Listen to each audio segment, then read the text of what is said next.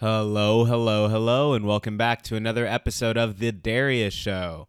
My name is Darius Cook, as always, and I am your gracious host here. If you're new around here, here's how we do things I watch a show, I talk about that show, you listen, and you enjoy. For today, we're going to be breaking down Cobra Kai Season 4 on Netflix. I had a lot of fun watching Cobra Kai. I'm actually a really big fan of the series. I know it can be pretty cheesy at times, but at the core of it, I think that there is a really good story here and a lot to a lot to really like. So yeah, without further ado, let's jump right into it. I had a lot of fun watching the show and even more fun breaking it down. So let's go ahead and roll the intro.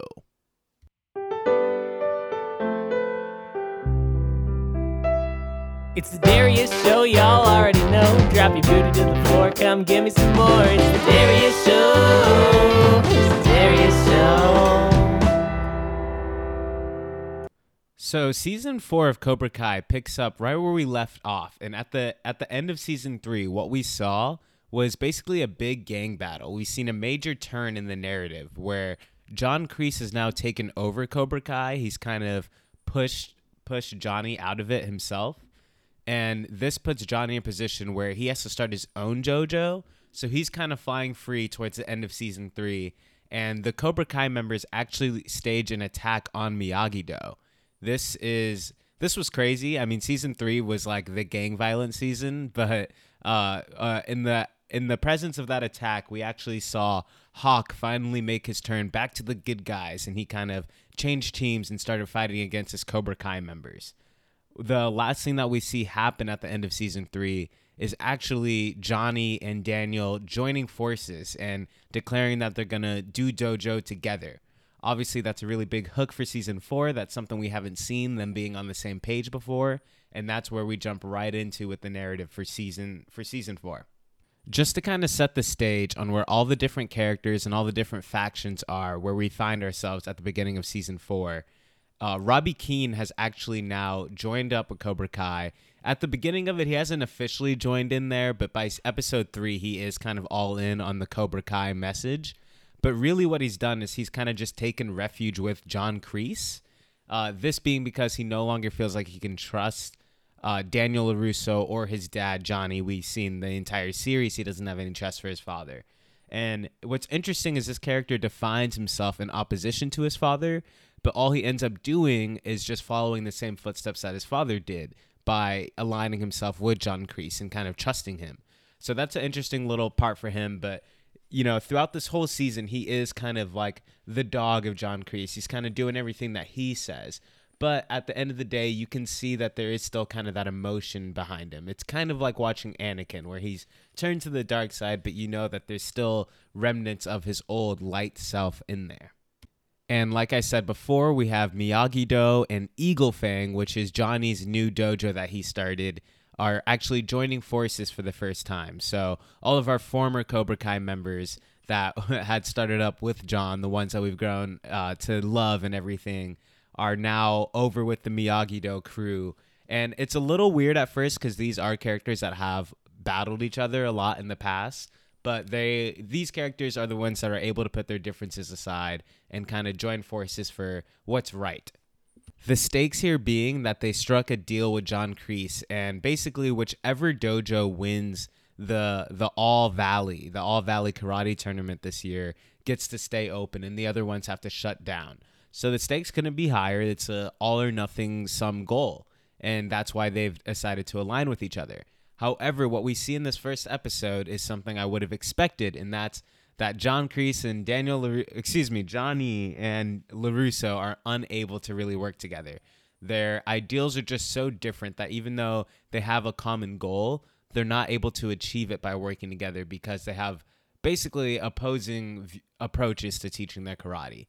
So that ends up dismantling them. They the uh, it, it looks like it's falling apart even in front of the students. And by the end of the episode, Hawk actually takes the lead and he he sets out to create a new dojo platform for them to kind of work work through their differences. It's clear that the students are are motivated to learn together. All the students, and we see this throughout the series, we see it really develop that they're the ones who are able to get the value out of both methods, even though both senseis are really slow to kind of realize the value of each other's.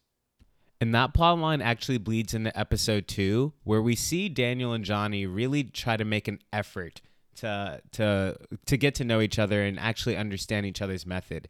And they actually take an episode to learn each other's method. Uh, they, yeah, so the entire length of that episode, that's really what the plot is. They're spending a lot of time together, and you see Johnny stumbling through the Miyagi Do practice, and you see Daniel try to embrace his inner fang and kind of be a little bit more fierce. It's obvious, even in episode two, that the overall narrative is that the perfect form of their karate is going to be a proper blend of both because both methods do have their flaws and they do have their great points. One thing I'll say is a critique of the show is it repeats itself a lot. Again, this message comes up very early in episode 2 and they continue to kind of beat you with this message over and over again even though the characters on the screen, the two senseis, don't understand it themselves. It takes them the entire season just to finally get around to it. But, you know, we, the audience, kind of see where that's going, and even the students see that that is the truth and kind of get there way quicker than they do. Sometimes just the writing is just a little repetitive and it's a, it kind of beats you over the head with the same message over and over again. That being said, I do think that the the characters, you know, the actors that are portraying them are so likable and the narrative overall is so good that it kind of makes up for it. And and in those moments where you feel like you know this is a little disney disney channel original or a little cwe a little cheesy and corny it makes up for it when you get delivered on those great character moments. This episode we also get introduced to a really big character for the season and that's kenny kenny is one of the few characters that actually gets introduced here in season four and i'm really surprised how how much his plot line was able to pop off screen. Again, this is someone who just now got in- introduced in season four, and this is a world where there's a lot of characters, like, especially as far as the kids go, there's a lot of characters to kind of keep up with and kind of be emotionally attached to. But he gets introduced, and the journey that he goes on throughout the entire season is is so large and it's like he he has a full arc and narrative and he cements himself as one of the key components to Cobra Kai's overall flavor in just one short season. But anyways, where we where we get introduced to him, he's kind of the new kid in school. And he we see that he loves to play video games. He's a nice kid, he's innocent. His escape from the world is video games as we find out that he's kind of he kind of comes from a troubled history even though he's a really good kid. He um we it actually ends up being revealed to us by the end of the episode that Kenny's brother is actually in juvie and he was friends with Robbie Keene all the way back in season one. So we have seen that dynamic a little bit, and it's nice bringing another character related to him in. But once he comes into the school, he actually starts to be bullied by Johnny LaRusso, excuse me, Daniel LaRusso's son, Anthony. And what's interesting is this character has been really muted to this point. He's just been relegated to like a background actor which was definitely a weird choice for one of the other children of LaRusso. I didn't expect them to ever really end up doing anything with him. He's usually just played up for a cheap joke about how kids these days are always on their phones and technology. But he gets he gets upped in the season in a big way and he he basically finds himself in a weird little love triangle with Kenny and both of their mutual crush at school. Something we've seen over and over again in this specific story. But we see them at odds and because he has a little gang of bullies he ends up being the primary bully to kenny. The most heartbreaking thing that happens is when they kind of set him up and catfish him and you know they pretend to be this girl that he has a crush on on this video game world. You know they get him to emotionally connect and be vulnerable and all that good stuff. And then they lure him out in a cosplay and you know embarrass him in front of the whole school throughout the season they even continue to do pranks on him this, of course, is just heartbreaking because Kenny is a good kid. He ain't doing he isn't doing anything wrong for anybody, and this ends up turning him to his brother in juvie. You know, he's catching up with him, and his his brother's like, "Wait, people are bullying you? No way, you can't take that, man." And he he ends up suggesting that he reach out to Robbie Keene, who goes to the same school, which is his old friend, and search for some guidance or some help with this problem, which kind of sets up what his plot is going to be moving forward. Kenny ends up finding Robbie Keene at the Cobra Kai dojo. And at first, he's kind of bullied into like leaving the dojo. Uh, he's just a small kid, and that and the Cobra Kai environment just eats him up and chews him out, you know. But with a little bit of guidance from Robbie, he's actually able to to join the dojo and actually become one of the more formidable members of the dojo, which is really interesting given his specific stature and overall presence. I am just going to kind of run through his entire plot here because I think I like to do that. I like to just kind of focus on individual plots rather than go always episode by episode. But what ends up happening is Robbie tells him to use his speed. He's used to running away from his problems, away from his bullies and all that. So he's really quick. But what Robbie what Robbie very wisely does, Robbie definitely has a future as a dojo teacher. He's really good at in teaching things to other people and imparting some wisdoms and having that strong presence. But he ends up telling him to utilize his speed in his combat, which really works out for him um, what what we see out of this character is somebody who's really blinded by rage. This is kind of the Kreese effect, and this is how his his training always affects his students. Is you know lean into that rage, leading lead in, lean into that hate, and that's what he does, and it does get him results. It gets him, you know, he stops getting bullied by Anthony, and he he stands up, and what ends up happening is he ends up turning into that bully character. That's kind of what the whole Cobra Kai vibe is about. It's turning people, turning your weaknesses into your strengths, but those always get perverted into aggressive strengths, and you end up becoming the bully that you were trying to fight against to begin with. The other big character that we get introduced to this season that really makes a huge presence is gonna is that in the way of Silver. Silver is actually from the original Karate Kid movies, I don't really remember his character much. That being said, I haven't seen those movies since I was really just a small kid. However, Silver is another sensei for Cobra Kai, and he was one in, back in the past as well. His approach to Cobra Kai, the, the nuance of how it differs from John Kreese's approach, at first it's hard to tell what the difference is because, you know, we're seeing Silver slowly get introduced back introduced into this world. But the way that they really defined the difference in their roles later on was surprisingly really clear and i like how they were able to define that. That's a praise i actually want to harken on for this series as a whole really quick is basically what they set up here is like three or four different ideals as it as it approaches to karate you know there's self-defense there's attack first no mercy but then that even that version of it what they're able to do in the series is define four different philosophies. And at first, it's really hard to tell what the difference is between these philosophies, especially when we're splitting hairs between the new Cobra Kai, the old Cobra Kai, the Eagle Fang, you know. Those all seem like they're the same approaches at first, just kind of lean into your anger and attack hard and all that type of stuff. But there is a nuance to it and there is levels to it. You know, Johnny's approach to his Cobra Kai logic may be fierce, but it's not brutal. And there, there, there is a distinction there that is worth noting, and it's an ideal that he really does stand by throughout the series. And I just wish that Johnny was able to articulate his form of karate a little bit better. Once Silver is first introduced, he's actually dead set on not returning to karate. He has no interest in doing that. He's kind of left that part of his life behind him and he's pursued a life that has more peace, you know. He's he's much more happy it seems. However, when John Kreese re-enters his life, you see that temptation start to build for him. And John Kreese really convinces him to come back. Eh, he really had to push a lot to kind of rope him back into that situation. Um, however, once we see Silver come back, he's back in a big way. And he slowly morphs into the villain of the series. It's really interesting what they do between their two dynamics. At first, John Kreese kind of pressures him because, as we saw in season three, uh, John is responsible for saving Silver's life, and this is back in the war before before all that Cobra Kai nonsense. But that's at first the reason why he feels indebted to him and why he comes back to kind of help him. But slowly but surely, Silver kind of takes over. His ferocity starts to become unleashed, and you see him slowly unwind and become a little less reasonable. And there are very few lines that he's willing to cross. We see him attack children, we see him attack adults, and lure people into traps. He really becomes the sadistic one. And slowly, what we see is John Kreese kind of losing his powers a little bit.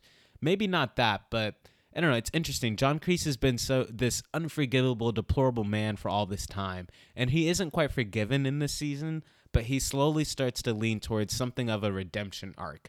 At least as when you at, at least when you compare him to Silver. Silver's presence just is so dominating that John Kreese actually starts to become more of a maybe not a good guy, but maybe heading towards a redemption arc getting into the meat and potatoes of the season, you know, at between episodes like 4 and 6, is where we really start to get some of the drama that's building between all these characters. So I'll kind of break them down one by one.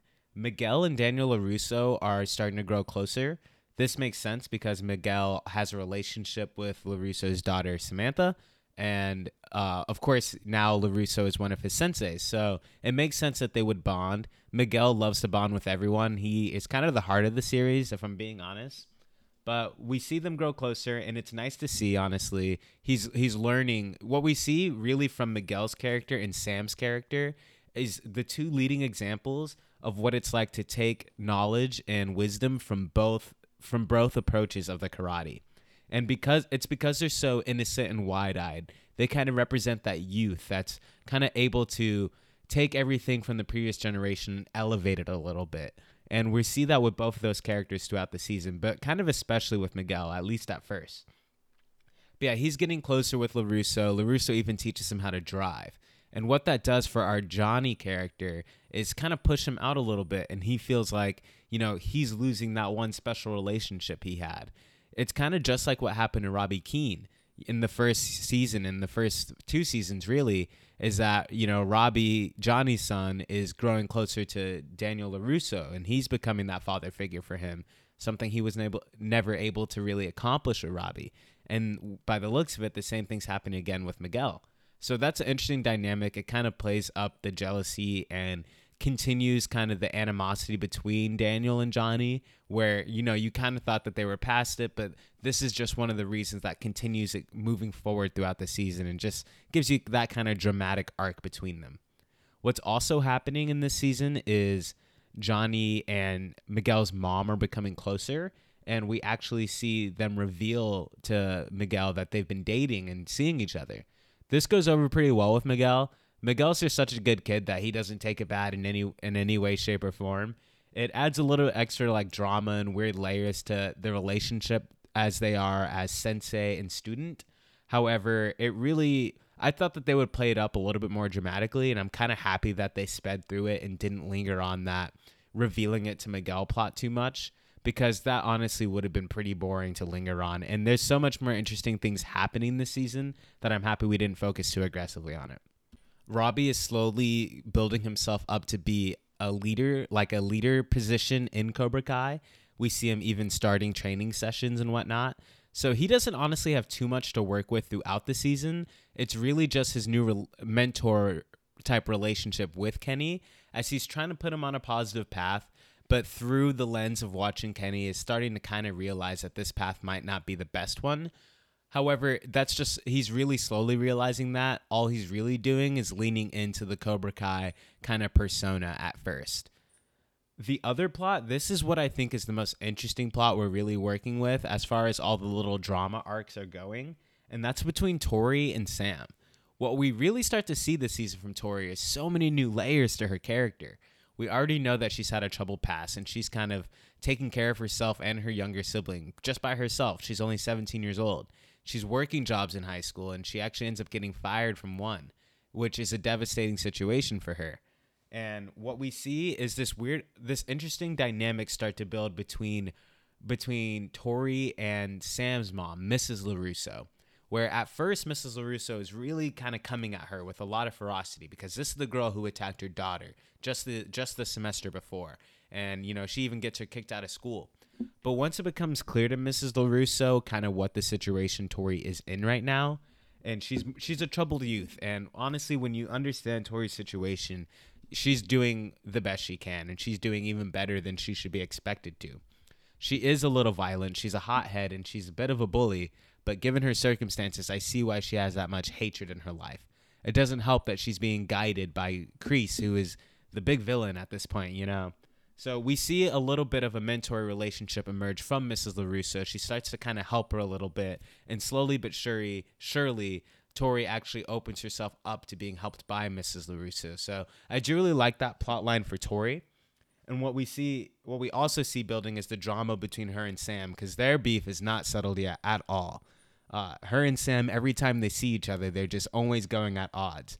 The the kind of biggest way that this manifests is when Sam ends up at uh, birthday party where because she just got fired from her recent job, Tori's acting as a mermaid there.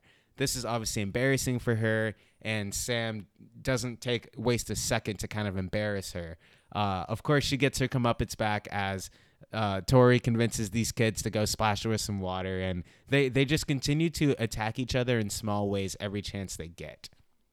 And the last little dynamic that's building here is actually the dynamic between Robbie and Tori.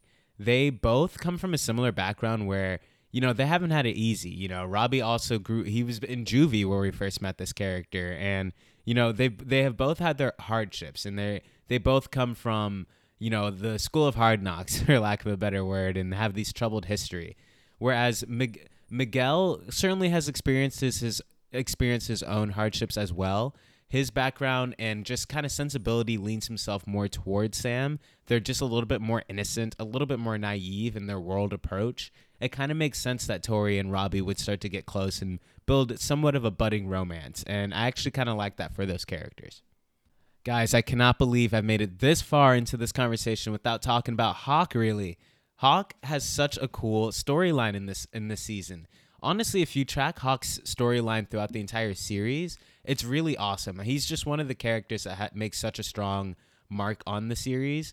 And most of the characters, you, you know, we're talking about Sam, we're talking about Robbie Keene. A lot of these characters are intrinsically uh, interconnected to the characters of the past. You know, the old Mr. Miyagi story and Daniel LaRusso and Johnny, Cobra Kai stuff.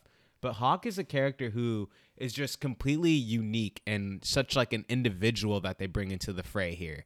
Now, Miguel is like that as well, but his character is so intrinsically tied to Johnny's character that, you know, he's he's an extension of Johnny in his storyline. But Hawk really gets his own storyline to breathe on his own. And we see him take tutelage of both dojos as well. Of course, he's a Cobra Kai Eagle Fang guy at heart. However, we see him really opening up and being willing to learn from Miyagi Do as well. Now, in this season where he where we, where he picks up, he he's basically been a traitor to both fa- to both factions. He originally was a traitor to our original friend group, where once he really embraced that Hawk identity, he became kind of a bully to the good guys. But you know, like I said before, at the end of season three, Hawk made that turn and he joined our group again. However, this kind of leads him in a spot where he's finding new identity again.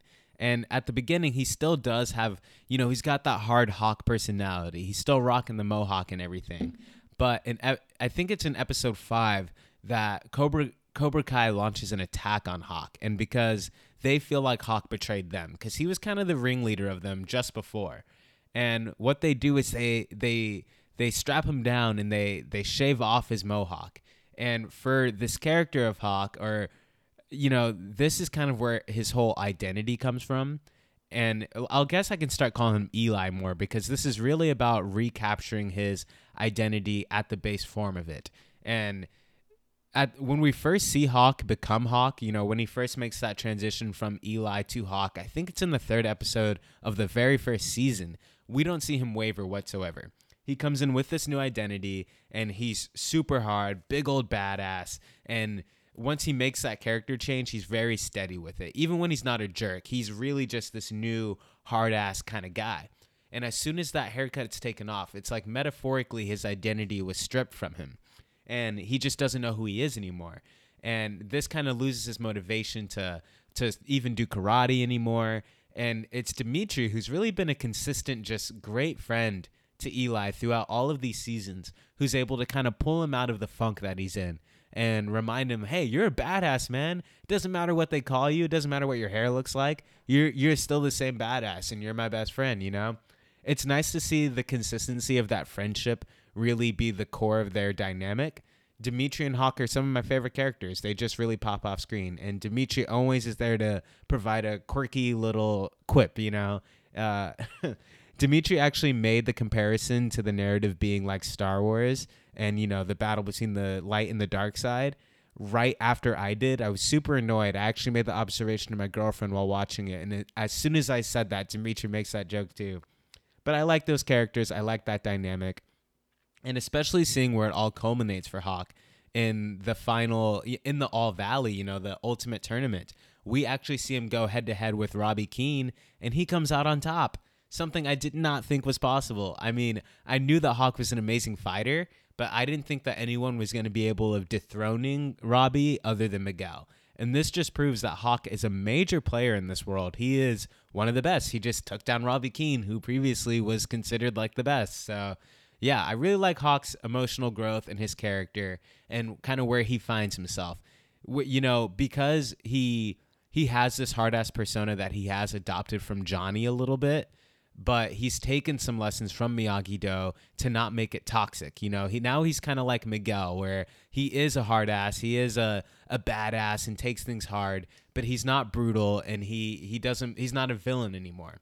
He's another character that's able to blend both philosophies just beautifully. And moving forward, I'm excited to see where they stick the landing with his character. One of the more fun plots that happens throughout the season is when Daniel and Johnny are they're drunk at a bar, they're hanging out, and I like the kind of camaraderie that develops between them in this season. They're not fully able to commit to their friendship because they do have so much beef in history, but there are these small moments where you actually see them connect and like they're friends even though they they don't realize that they're friends yet. Uh, however, they end up you know they they can't figure out a way to blend their karate. They just don't know how it's possible for them to both teach their karate in the same space. What they end up agreeing to is having basically a grudge match you know. We'll fight each other and you know official tournament rules and all that good stuff. And whoever wins will basically be in charge of the training. And what we see is such a funny episode where the different approaches to their to their training as they get ready for this match once they've decided that it's gonna happen is Daniel spends the rest of the episode, you know, leading up to the match, just saying, "Oh, I don't want to do that. I regret even making that commitment. Like that's not the way we should do things." He doesn't want to fight. And Johnny is just reveling at this concept. He just starts going on a crazy training st- sequence on his own. We see him breaking bricks. He's really just kind of in the dungeon, just really gearing up and doing his thing. I actually really like the training montage that we got with him. I thought it was super badass to quote Johnny himself. And it was a little 80s, which is nice too, a little nostalgic to it. But the soundtrack they had going on there, it was just really awesome. I, I love the badass energy that they bring to the Johnny character, honestly. I have a lot of fun watching that. The fight that ends up happening was really awesome. Honestly, all the fighting in the season is really awesome. Like, I, I'll just say that word over and over again because the fight scenes are some of the best things that this series has to offer. I don't feel like every season always had really awesome fight scenes. I mean, at least in the in the season finales of each of them, they definitely delivered. But this season, it must be because these actors have been training long enough now, doing four seasons, growing up, getting a little older, getting a little more competent at that, that we're able to see this just awesome choreography. How many times can I say awesome? You let me know at the end. How many times did I say awesome this episode? But the the fight that happens between them was really cool and fittingly it ends in a dead tie where they knock each other out at the exact same time. Of course, they they never want to let Johnny really get that come up it's on on Daniel. They'll they'll never say that Johnny's definitively better, but I like having them kind of tied and being pretty even between the two of them the aftermath of this is them just still feeling like they can't work together and they actually set out to have separate dojos again. Of course, I saw it coming that they were going to converge at the very end. I feel like it's kind of, you know, one step forward, two steps back for them to not, you know, end up breaking off again. However, it's from the points of view of Miguel and Sam as they continue to want to learn from the other dojo and the other senseis. Uh, what I really liked was this badass scene when Johnny was gearing up to teach Miguel how to do a helicopter kick, like a, fa- a flying helicopter kick, something so ridiculous. And this was a great episode actually for Miguel and Johnny to kind of check in with each other and Johnny to be reminded that, yo, I'm all about you, you know, from Miguel's perspective. You're my sensei, you're my guy. I'm I'm following you and they really acknowledge this kind of father son type dynamic between the two of them as they set out to learn this new badass move. And that's when Sam shows up because she wants to learn it too. And I actually maybe even like Sam's character growth the most this season. Miguel's always the heart of the season. He's always awesome and and really easy to kind of emote onto because he's kind of that good golden boy. But Sam actually gets this challenging approach where she wants to become more fierce. She doesn't want to just wait for people to attack her and then try to defend herself. No, she wants to be the one to attack sometimes. Sometimes the best defense is offense. So I, I thought it, I thought that was really cool that she kind of embraced that eagle fang mentality and actually she's the one who seeks out Johnny's tutelage. You know, she really takes that step herself. And it cements her as just a really fierce character. In episode six, we get this cold open from the point of view of the board of the All Valley. And they're talking about what they're going to do for this tournament this year. How are they going to continue to generate interest? How are they going to make it balanced? All that good stuff. And I actually enjoyed this scene a lot. It's weird how consistently we've seen the point of view of the board of the All Valley. It's just like a weird aspect that the show doesn't have to deliver on, but they really do. And like every time I see them, I'm like, why would I want to see this point of view? Like, why why do I want to see these guys in suits talking about the logistics of the tournament? But yeah, once they let their scenes play out, there's actually a lot of like humor to it, and there's like weirdly a lot of like uh, running continuity between those characters, and it's fun to see them, especially when we see them being announcers at the very end. They actually had a lot of fun in the way that they set up that scene to you know establish that this year there's going to be a lot of new rules. It, it was pretty electric honestly. I had fun with it and i actually appreciate that they went for that. But yeah this year the all it gets revealed in episode six that this all valley is going to have a separate boys and girls section. There's going to be a skills portion of it which just opens the door to so much uh, more more nuance to how each dojo is going to approach training for the big all valley now, speaking of cold opens, we have to talk about the one that we get in episode 8, and we get reintroduced to Stingray's character. Stingray has fallen pretty flat for me. If you don't remember Stingray, he's kind of the older guy, like in his mid 30s or something, that for whatever reason is like a part of Cobra Kai. And his like relationship to the children is pretty inappropriate. But once once you know that character, you know that it is coming from a place of innocence. He isn't being creepy with these kids, even though he probably shouldn't be hanging out with all these minors. Um, but he he just wants to be included. He's just looking for a good time, and he genuinely loves that sense of community he was able to get out of Cobra Kai. Um, but seeing him reintroduced in this episode was odd because you don't even see him mentioned throughout the entire season until you get to the very end here. So I'm like, okay, what's going on here? What's going on? But we'll we'll pick that back up a little bit because the rest of this episode, the the meat and potatoes of the plot, is about prom coming up. Ooh, the drama, prom, prom, prom. I knew that this one was going to have a lot of big interactions between Robbie and Miguel and Sam and Tori. The second that they said that prom was happening, I knew that there was going to be some nonsense going on.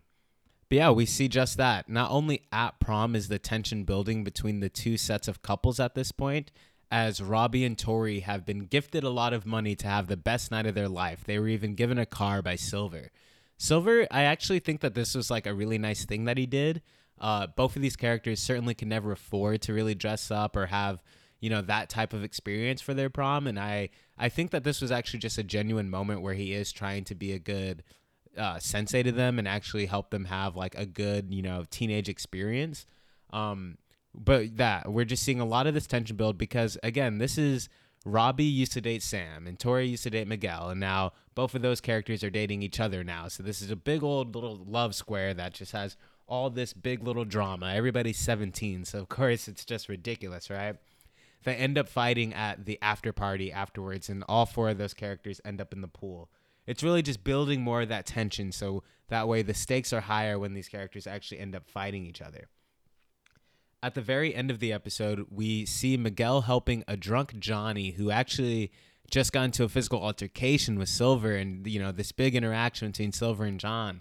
Um, we, we see Miguel kind of helping him into bed. Johnny definitely drank himself to sleep, so we we see that there's still a little bit of that toxic alcoholic behavior from Johnny. I do think that that's something that's going to have to be addressed in what I hope to be the final season of season five. Um, it would be a shame if they kind of just glossed over that because it is clear that there is a bit of a problem there. Nobody should be drinking themselves that silly to the point where they're passed out in their living room, you know? But it's in this moment that we get a really heartfelt message from Johnny and he says, "I love you. I just want to be the best kind of father figure to, figure to you that I can." And Miguel reciprocates that kind of love. You know, Miguel actually does love Johnny. You know, um, however, at the very end of it, you get kind of this gut punch when you realize that Johnny, in his drunken state, was saying that to Robbie, not to Miguel.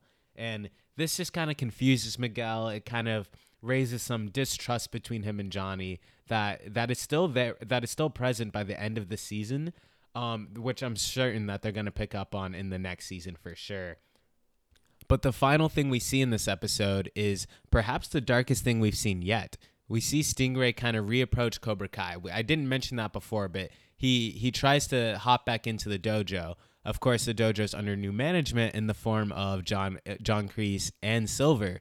And once he kind of re comes back, he's like, "I'm ready to be in Cobra Kai. I'm back." Silver beats the absolute crap out of him. So, so much to so much so that he ends up in the intensive care unit. This is the real first big moment that we see that Silver is headed down a path of full on villainy. Now, John Kreese is not a good guy at all, but it's it's this distinct difference between their two characters where John Kreese wouldn't have just beaten this person senseless. He might have sent a kick his way into the gutter, something like that, but he wouldn't have just started wailing on this person while they're on the floor, repeatedly just kicking them while they're down, you know, really just sending them into a world of pain. And we really just start to get the dark implications of what Silver's presence in this series is probably going to mean.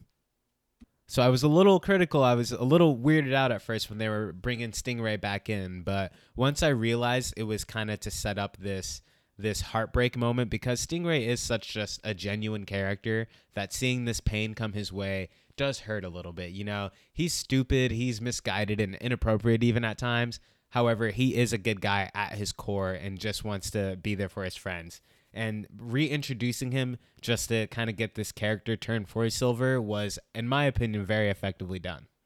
All right, as we ramp up into things, we jump right into the All Valley tournament, and and this All Valley was the coolest of them all. They really hyped it up, and they've been really talking about this All Valley all season, and so it's only fitting that this time around the stakes are higher and everything is just a little bit more grandiose. The first part of the competition is the skills portion where people are stowing off their skills with like nunchucks and like knives and different weapons and stuff like that, breaking boards, what have you. I actually really like that they included this portion into it uh, because it allows a lot of the other characters that really usually don't get a moment to shine at these type of tournaments that that uh, just that that opportunity to shine and and I, t- I talked about this a little bit earlier, but the action in the season just really is elevated by a lot. Even just watching the skills portion, it's really it's really cool to see these kids do what they're doing, and j- it's just on point. It it might be stunt doubles, but I'm at least me watching it, I was fully convinced that they were actually performing the tasks that they that it looked like they were doing, and I was really impressed by it. I had a lot of fun even just watching the skills portion of the competition a little bit after that, we get what I think is kind of the weirdest inclusion of the entire season, and that's in the form of a Carrie Underwood uh, cameo. she ends up doing a performance at the All Valley, and the justification they kind of use for it is, you know, Carrie Underwood says, "Oh, just like you guys, I'm really used to competing, so that's why I'm here to show, give you guys a song because she used to be on American Idol." I don't know. It was totally out of nowhere. I mean, the song that she delivers was super fun and it creates a, a solid backdrop for some really cool action scenes afterwards. However, I just don't understand where Carrie Underwood came from. Is she somehow tied to the the lore and history of Karate Kid? I really don't think so. But uh, I mean, I guess kudos for you. It seems like a weird attempt to like generate some hype around the season, even though I just don't feel like Carrie Underwood is nearly the hypest person you could have introduced, at least for a show that came out in 2021. I don't know. Am I being weird here? I'm not a Carrie Underwood hater, but I just don't get it. But as she's singing her little song, you know, we're getting this big montage sequence where you're seeing kind of all these matches play out. And what the audience is seeing and what our characters are starting to realize is that Cobra Kai knows their moves. And that's because Robbie, you know, like all of our major characters, he's actually trained with Miyagi Do. He's taking a bit of that wisdom and infusing it into his Cobra Kai team. You know, the only way to beat their enemy is to kind of know their moves. And I just think it's interesting. All of our major players, you know, Miguel, Hawk, Sam, and Robbie, even though he's coming from it from a different point of view than the rest of the characters, are taking lessons from both dojos. And that's equipped the Cobra Kai team to be ready for defending themselves against their Miyagi Do practices, which gets them very far in this tournament. LaRusso gets a quick moment to kind of talk to Robbie, and it's interesting that LaRusso has such a he has a strong relationship with Robbie. It, uh, one thing I think is not handled very well is the dynamic between John and Robbie Keene, uh, Johnny and Robbie Keene, uh, father and son there like I understand that they have a troubled relationship and there's like miscommunication happening, but the way that they don't talk to each other and every time they do have interaction, they just completely misunderstand each other. it's a little much in my opinion, and I just don't really get it. But it is nice what the the true message of this series or this season at the very least comes in a lesson that Daniel teaches that that he imparts over to Robbie it, in during the it's not during one of the matches, but during the All Valley tournament comes in the phrase of never put your passion over don't never let your passion override your principle, which you see that really kind of hit him in his head and re- this is the beginning of his big turn that we see at the end of the season and he's really starting to internalize this. You know, he's been a little bit blinded by passion this whole time that he's forgotten his principle. And what we know from Robbie, especially in those first few seasons, is he is a man of principle. He is a good guy at the end of the day, even though he is he's got all this rage that he carries with him. He has to work on that, you know. Of course, this message bleeds into his fight a little bit and informs kind of the way that he fights Hawk, and it's with honor. You know, the two of them are really going at it. This is honestly my favorite fight scene we've seen the entire series. I have to say, there's this show has delivered on many great fight scenes, but the one between Robbie and Hawk here was just so evenly matched, and seeing them go blow for blow, time in, time out, was really good. And this is where the Star Wars comparison really starts to come back into play. And it's really this is Anakin versus somebody from the good side. And in Anakin's corner, you have John and Silver telling him, you know, attack him, no mercy, you know, take advantage of this, take advantage of that. You know, they're the Sith Lords really creeping in on him. Of course, Hawk ends up taking that W, which sets up the stage for everything coming down to the final fight. Uh, something I didn't mention before is during Miguel's fight, he ended up tweaking his back, a, a, painful reminder to the heavy injury that he took in a couple seasons earlier that ended up paralyzing for him for a while. However, it comes down to Tori versus Sam, the big grudge match we've all been waiting for. This was another great fight scene. I don't think it reached the same highs that the Hawk versus Robbie match reached. However, it was great to see this choreography these two females are just amazing fighters, and they both pop off screen very well. Uh, of course, Tori ends up taking the W, and she doesn't even do it in a dirty way. Of course, not her herself. We end up finding out later on that the person who was running the match actually was being paid off by Silver. So he was a little bit biased. A couple calls that were a little debatable went in the way of Cobra Kai. And of course, we're led to believe that without that mistreatment of the match, that Miyagi Do probably would have taken that match for sure. But of course, that's where we leave it. A big victory for Cobra Kai. The implication of this being that both dojos have to shut down now. Now, on one hand, of course, I don't like that Cobra Kai won, but it sets the stage for one big more season, one one last wild ride. However, I do really appreciate that Tori won. Of course, this moment is robbed from her a little bit later once she realized that the conductor of the match was being paid off. However, the victory means so much more for her as an individual than it would have meant for any of these other characters. The the penultimate victory, you know, that it came down to her match, that she was victorious, that gave her entire dojo the victory. I just think it was big. Her character has the biggest stakes coming into this, the most to gain, and the and the least least having coming into it. She doesn't have really anything in her life, and this victory just means a lot for her. And I appreciate the character growth that she's on the final note that we have of her of this season is her finding out that Silver paid off the guy for the match. And I think that this is going to set the stage for a redemption arc for her. It seems like pretty much all the characters are getting big redemption arcs. Everyone who we don't like, uh, even John Kreese ends up getting betrayed by Silver at the end of the season and ends up getting arrested by the police, firmly cementing Silver as the big bad villain that we'll be facing up against in this final season. What does that mean for John Kreese? I'm not sure because I do think being arrested is an appropriate place for his character to end. However, it seems like the show has laid the groundwork for something of a redemption arc for his character, so it'll be interesting to see if they're able to pull that off in the final season here. So that's where we leave off with those characters, and of course, what we saw right before that final battle was Johnny and LaRusso finally come together and kind of join forces in the in their approach to their training. They even encouraged um, Sam to you know you you've trained with both of us. Use what you know. You know, use whatever you feel is appropriate, and that does get her fairly far.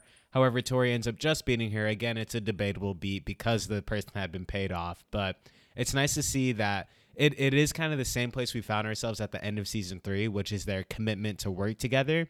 However, this time I can actually believe that there's a way through, and I'm excited to see them blend their styles together to create a brand new one. That would be really exciting, honestly. The final emotional beat that we really end off on on this season is Robbie Keene finally coming to his father and basically asking for forgiveness and telling him that he loves him and that he he's tired of blaming him for everything. He kind of sees the error of his ways, sees how he got caught up with Cobra Kai and now he's finally able to move forward in a positive direction with his father, something we haven't seen for those characters at all in this series yet. And the last little thing they tease is Miguel is now on his way to Mexico because he wants to discover what his roots are. My prediction so, what we end up getting revealed to by his mom is that Miguel's father doesn't even know he exists. So, Miguel's certainly on a track for heartbreak and Johnny is gonna go get him as well. He's gonna accompany him because he knows that this is gonna be an emotional journey. My prediction for this is that we're also gonna figure out who Johnny's real father is. It's teased that he doesn't know who he is, and it only seems fitting that for Miguel to go on this journey, that Johnny will go on a similar journey as well. So I'm definitely predicting something like that will happen in the next and hopefully final season. I think if they continue to go past season five, this series will get played out. So I'm hoping that we kind of end things off on that final season. So yeah, that's pretty much where we leave everything off. The stage is set for what's certain to be a climatic next season.